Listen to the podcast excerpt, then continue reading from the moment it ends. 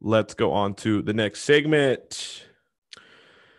Okay, so for this segment, title is Beckham backed flower skincare firm to sell shares. Okay, let's just this is gonna be a really quick one, but I just wanted to go over this. That was interesting.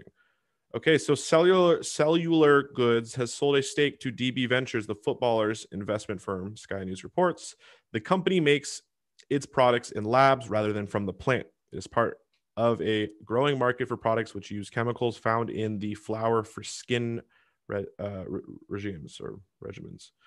Um, the BBC has also approached Mr. Beckham and DB Ventures for comment. Two of the main active chemicals in flower plants are CBD, often used in skincare products, and tetrahydrocannabinol, or the other one that I can't say because I'm going to get demonetized.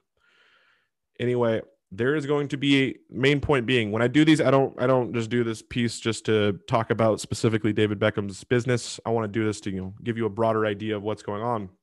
So, you know, really what we're going to see is we're going to see a lot more. You know, I did an interview with BioHarvest, the CEO of BioHarvest Sciences, a few months back. We're going to start to see a lot more products that are not plant based technically. They're going to be using the same active ingredients that are come in the natural plant, but are not grown from the plant. I know it sounds a little weird, but we will definitely see a proliferation in the next five to 10 years of these kind of products. The plant touching process is a little inefficient, especially when we talk about infused products, products like skincare, like uh, drinkables, and anything infused, really, right? So interesting stuff, but let's move on to the next segment.